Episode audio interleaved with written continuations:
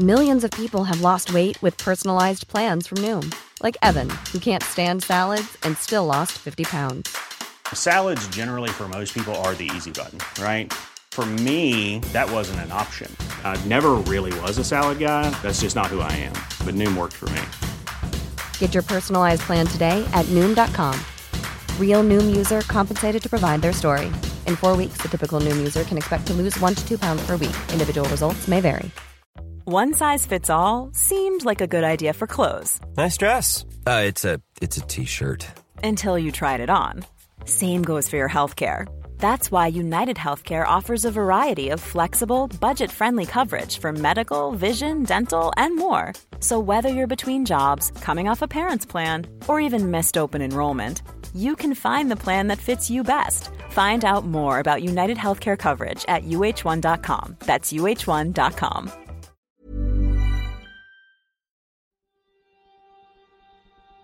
It's a fantastic business, and uh, obviously, it's, I'm very sad that it's gone into receivership. 1,200 workers have lost their job. Ballymena company Wrightbus collapsed in 2019. Now, the Department for the Economy is taking a civil action against 14 people over alleged unfit conduct as directors. It could mean Jeff Wright and two of his siblings being banned as company directors. I understand there were also problems to do with the management of the, of the company, a particular problem that, uh, that came up to do with the ownership of the land.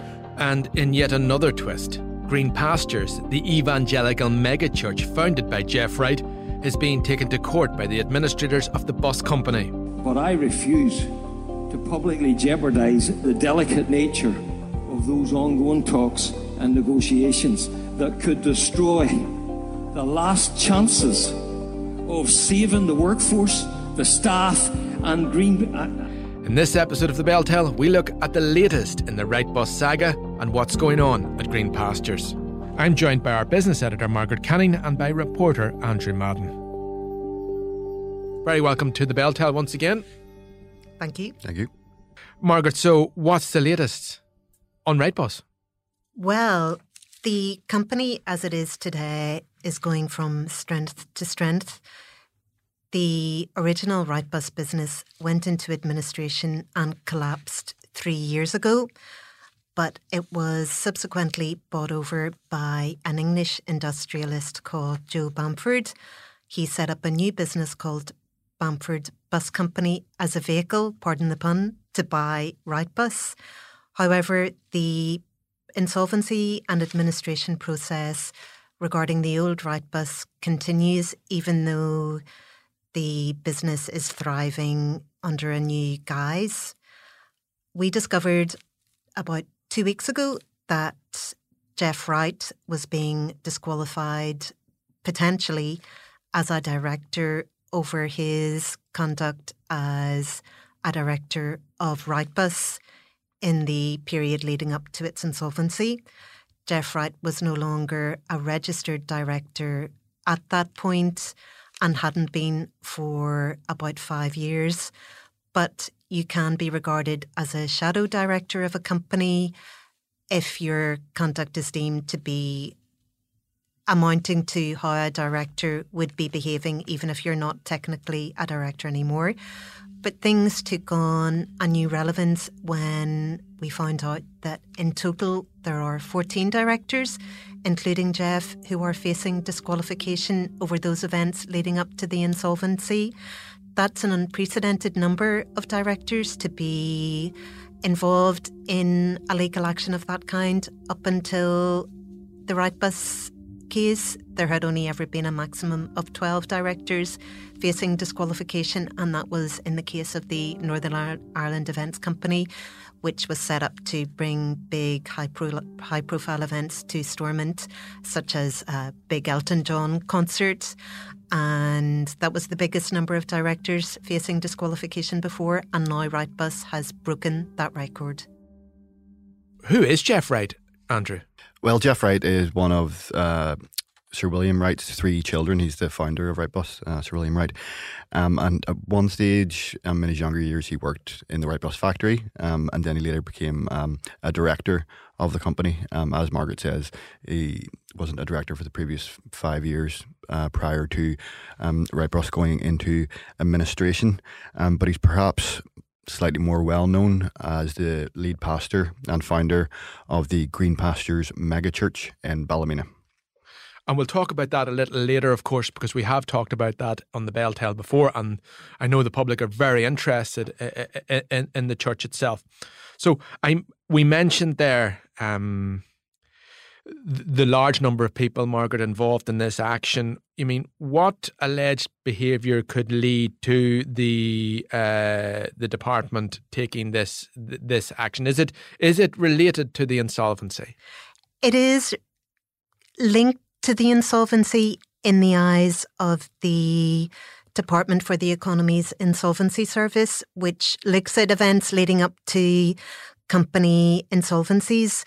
So it's conduct that isn't criminal, and it's important to stress that directors' disqualification actions are conducted in the civil courts. There's no allegation of breaking any laws, but it is a possible finding that directors have breached their fiduciary duties if you're a company director, there's a very high standard of behaviour expected of you because companies have limited liability status, which means that if they go under, a director isn't personally liable for the debts of the company. So that limited liability status is a privilege.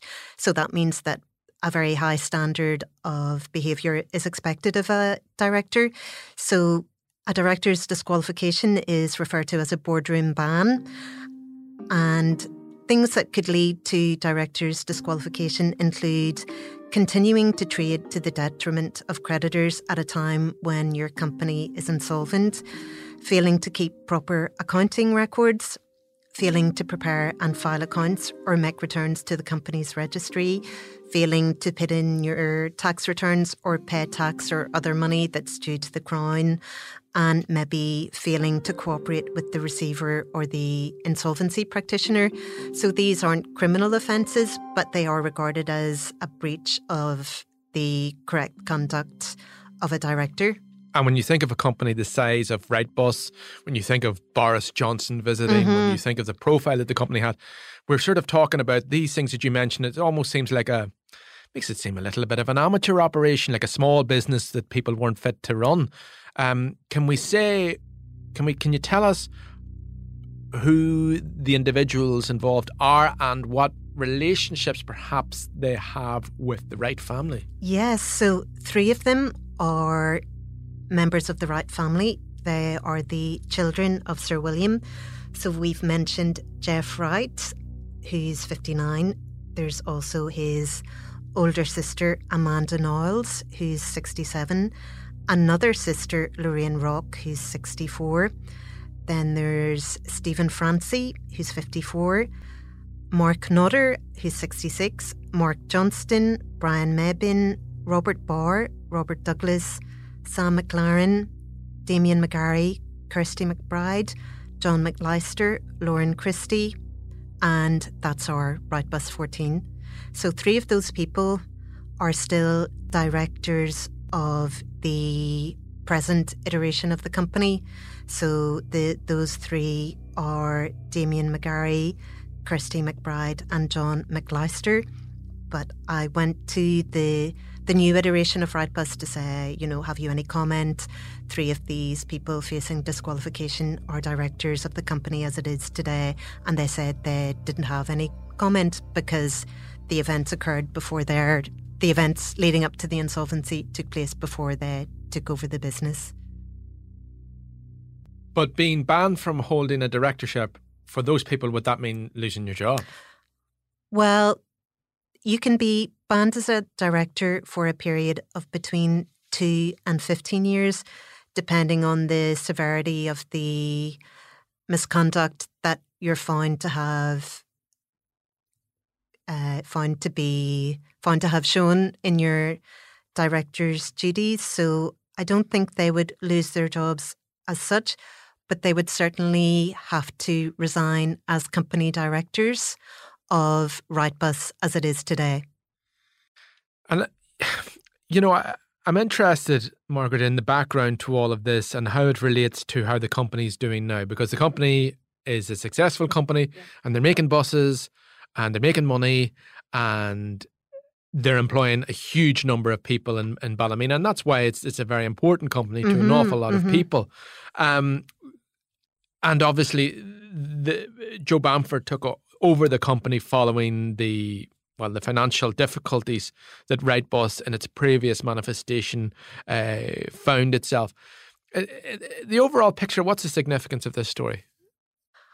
I think it's it's significant because Wrightbus, whether you're talking about Wrightbus as it is now or Wrightbus as it was a couple of years ago, is a real symbol of Northern Ireland industry because it it was founded by a father and son, Robert and William Wright, in a shed in Ballymena back in the 1940s, and it grew through their diligence and their engineering know-how into a really leading international bus maker, which became known for innovations like the uh, the bus, which can lower its step so that the kneeling bus. The kneeling bus. I was searching for the right term. Thank you. So that people with with prams or people with mobility issues can easily get onto the bus. And then Sir William Wright was ahead of his time in wanting to develop environmentally friendly buses and that's the area where the company is excelling in at the moment with a whole string of contracts for its battery powered and hydrogen powered buses. And it this week announced uh, another deal for nearly 40 buses with a bus business in England. And not so long ago, it also celebrated an 80 million contract with the National Transport Authority in the Republic. That could lead to 800 Wrightbuses being delivered to the NTA in the south over a five year period. So we see Wrightbus products on the streets of London because it famously won the big Routemaster contract when Boris Johnson was Mayor of London. We see Wrightbus vehicles on the roads in the Republic as well as around Northern Ireland because TransLink has awarded them big contracts as well. So it is really a subject of continuing fascination, both because of how successful it is now and also because of how catastrophic the events of 2019 were when it went on went out of business and things looked so bleak for the future. And I'm sorry, waves, that it's come to this, but it's happened so suddenly that we didn't know and we have good orders. We have enough orders to keep us going. We have 30, 30 fuel cells that I kept us going the right way. Yeah. And I'm sorry, fellas, you've been questioning. I would have hoped that I'd have a job for a while anyway. Mm-hmm. But we never got a chance. Because at that point, Ballymena had also lost big employers like Michelin and JTI Gallagher's. So for Wrightbus to fall as well was so catastrophic. So really the the director's disqualifications are an outworking of that whole insolvency process. Whatever happens there, it's not going to affect the future of Wrightbus as it is now, but it's still a subject of enduring fascination, just how it came to go bust and just how the new ownership has managed to make such an enduring success of it. And one of the fascinating things I think for all of us when we talk about Wrightbus is is the, is is what happens next door. The mega church, the green pastures, and, and if anyone who's listening to this podcast has never heard of green pastures, they would wonder how is this church mega church, uh, which is unique in Northern Ireland, how is it possibly connected to a bus manufacturing company? But Andrew, what is Green Pastures? It's um, an evangelical megachurch, but it's unlike other churches in Northern Ireland, as you've mentioned. It's more akin to the kind you would see in America. You know, it's the, the congregation would be six, seven hundred people would go maybe every every Sunday to their services, and they're more like concerts, really. You know, the lead pastor um, would have one of those headphone microphones on and be running about the stage, and there'd be lots of um, music and whatnot and singing. And it was uh, founded by Jeff Wright back in 2007. Originally, they, their first uh, church site was right next door to the Wright Bus Factory. Um, and about five years later, um, they moved to this new site um, on the outskirts of Ballymena. It's a big, huge 97 acre plot of land. It was actually once valued at about 75 million, but it was eventually sold to Green Pastures for a reported 4 million. Now, at the time, Jeff Wright had massive plans for this. Um, he had the project was called uh, the Gateway, and essentially what he envisaged was to have the main church building, but there would also be residential space, um, a supermarket, amenities, you know, a gym and whatnot. So it would be kind of like its own kind of self-contained town. Um, and as he's pretty much the face of the church and he's the, the lead pastor. Now, when Wright Bus went into administration in 2019, it turned out that uh, the company had donated the guts of 15 million over the course of six years um, to the church. Um, you know, and a lot of this would have went towards the construction and the new gateway project and those kind of things. And obviously, a lot of the employees whose jobs were at risk when they, when this came to light were very angry about it, and they you know they raised questions as to you know why were, when we were in financial difficulty were we giving millions away to a church whenever that could have went to you know saving jobs or, or keeping the company afloat? And there was actually protests um, outside the church at the time um, by some employees whose whose jobs were at risk. That's extraordinary margaret from a business point of view. The donations were entirely legal. So it was understandable that those donations became a lightning rod for people's anger but they were legal and they may, with the perspective of a company which started to feel to look back in hindsight and think, well, you donated all of this money, or your parent company donated all of this money. It did seem imprudent to the employees who had just lost their jobs, but it was legal. So the administrators in their first report about the failure of the company, talked about how international bus trading problems had contributed to the insolvency, along with the company's failure to find a replacement for that big Routemaster contract that they won when Boris Johnson was the Mayor of London. So the administrators didn't pinpoint the donations as a, as a reason for the insolvency, but it is something that you would look at and it would feel perhaps inadvisable to spend millions and millions on donations to a church because it doesn't seem like the wisest use of a company's money. In an interview with the Irish Times in 2017, Jeff Wright said, We made God a shareholder in the business. And he wasn't joking because 26% of Wright's was owned by an evangelical trust. And Jeff Wright's words to make sure that God was central in everything uh, Wright Bus does. Maybe I'm naive, but that seems incredible. It is, and when when the interview was published at the time, it caused a sensation. And a few years later, when Wright Bus went under, it was referred to so often. It was a real coup. Fionnuala Meredith did that interview at the time, and it's been much quoted, and we're still quoting it five years on. So it it is incredible that for Jeff Wright, as the son of the company founder, he felt that religion was so fundamental to the business. I'm sure on a day to day basis, God couldn't be a guiding factor to the extent that he's claiming because the company had been really profitable and really successful and God doesn't God can't build buses. He can he can well, if you believe in God, he I can see the complaints coming in. You know, I, I, this conversation has taken a, a, a, turn that I hadn't predicted. I think maybe God can make buses, but we'll have to disagree on that. But but I think that uh, I, I'm definitely leaving this in. Maybe I, I don't know how to answer the question.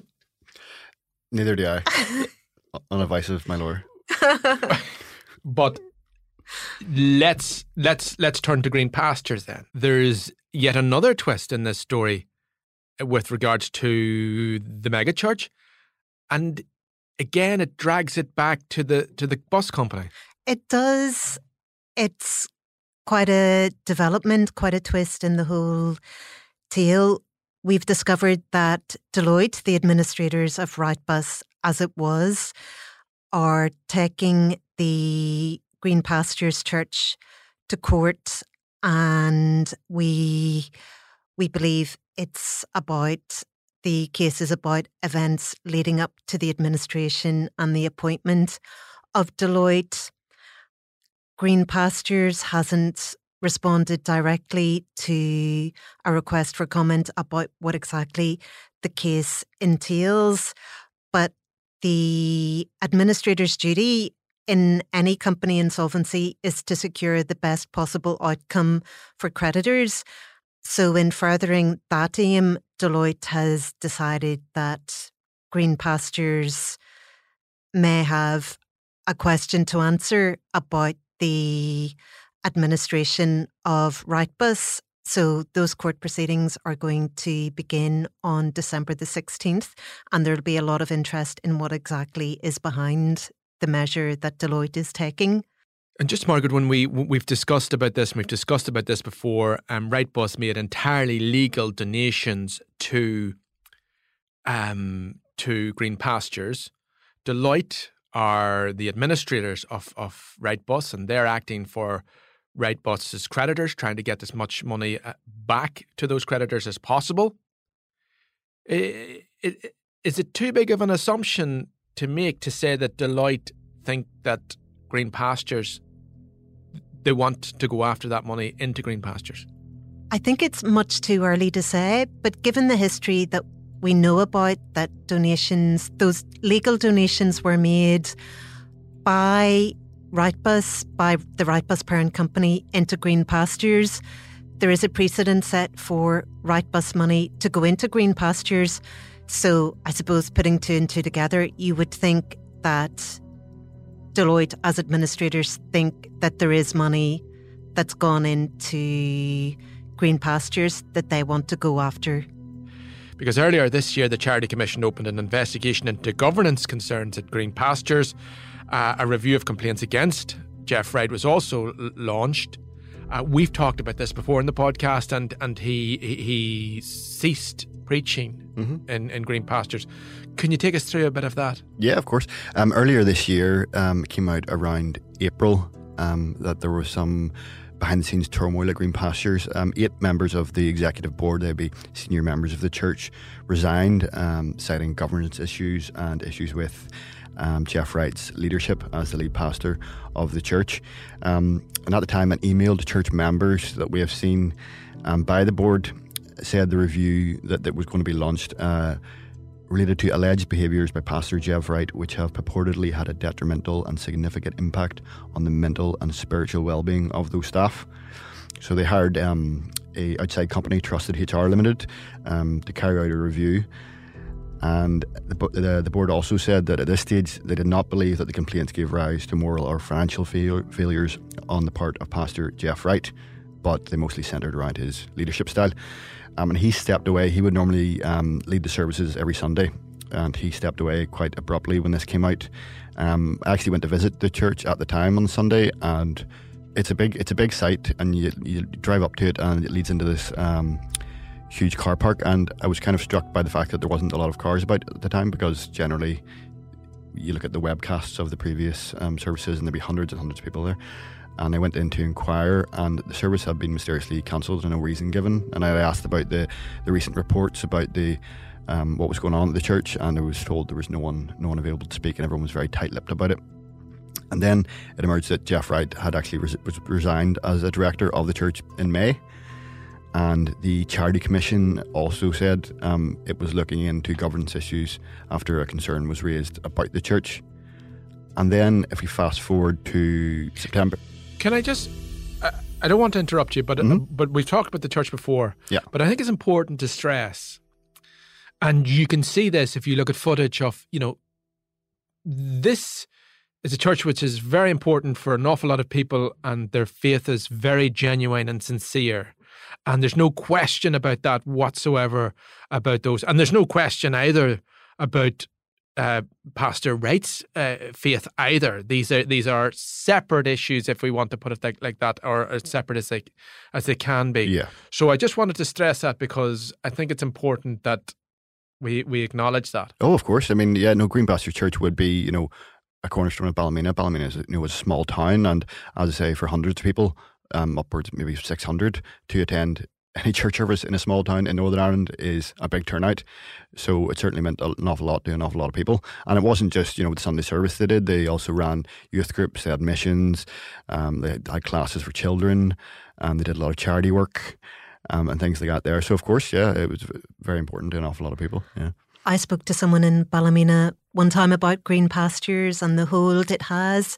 And he said it's like God and glamour mm-hmm. altogether because you you don't just you know shuffle into green pastures with your head bowed like you're going to mass or church in any mainstream religion, but it is a place where you maybe yeah. go to be seen and you're, oh, of course, and to, to meet people. you're in your yeah. your finery and your Sunday best. It's been per, it's been I suppose, compared to going to a rock concert almost. Oh, yes. Uh, you know, it's yeah. that kind of experience. Mm-hmm. Yeah, it'll be the yeah. highlight of the week for a lot of people. And then afterwards, you know, they would meet up, you know, in the grounds of, of the church and join buildings and have, um, you know, talks. And there's a cafe and all there. And yeah. But Jeff Wright's back. He is, yes. Um, in September, he made a return uh, to the service and he was leading the service essentially like not, nothing happened. He didn't refer at all um, to the past goings on in the recent months or why he had stepped away or, or what was happening. Um, didn't reference it once during the service. Um, and now he seems to be back leading the church. And in terms of the outcome of the Charity Commission investigation or the internal review, we don't know. Not yet. Not yet. When might we find out? Well, as far as we know, the Charity Commission is still investigating, but these things can take an awful lot of time. But I would imagine that in the next few months, um, there'll be um, some update on that. And in terms of the review by Trusted HR Limited, that's very much, you know, the church's business, um, whether or not they want to publicise that or if someone wants to pass it to someone. Have the crowds, have the, has the congregation attending Green Pastures dropped? No, not at all. It just seems business as usual, and it never had. Even when when Pastor Jeff Wright uh, wasn't leading the congregation. If you look at uh, the webcast there of their previous um, services when he had stepped away, there were still huge crowds going to it, upwards, I'd say, of, of 600 people um, every Sunday. Margaret Canning, Andrew Madden, thank you very much. Thank you. Thank you. This episode of The Bell Tell was produced by myself, Ciarán Dunbar, sound designed by Graham Davidson. The clips were from the BBC and UTV.